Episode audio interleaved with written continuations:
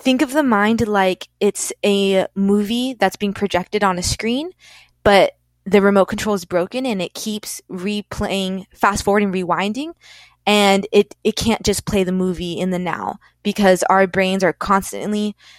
trying to uh, feel emotions that can't exist in this moment. So when you just look up right in front of you right now in this moment, you'll realize that all this suffering can't exist because um, it's a result of forward thinking or, or backward thinking.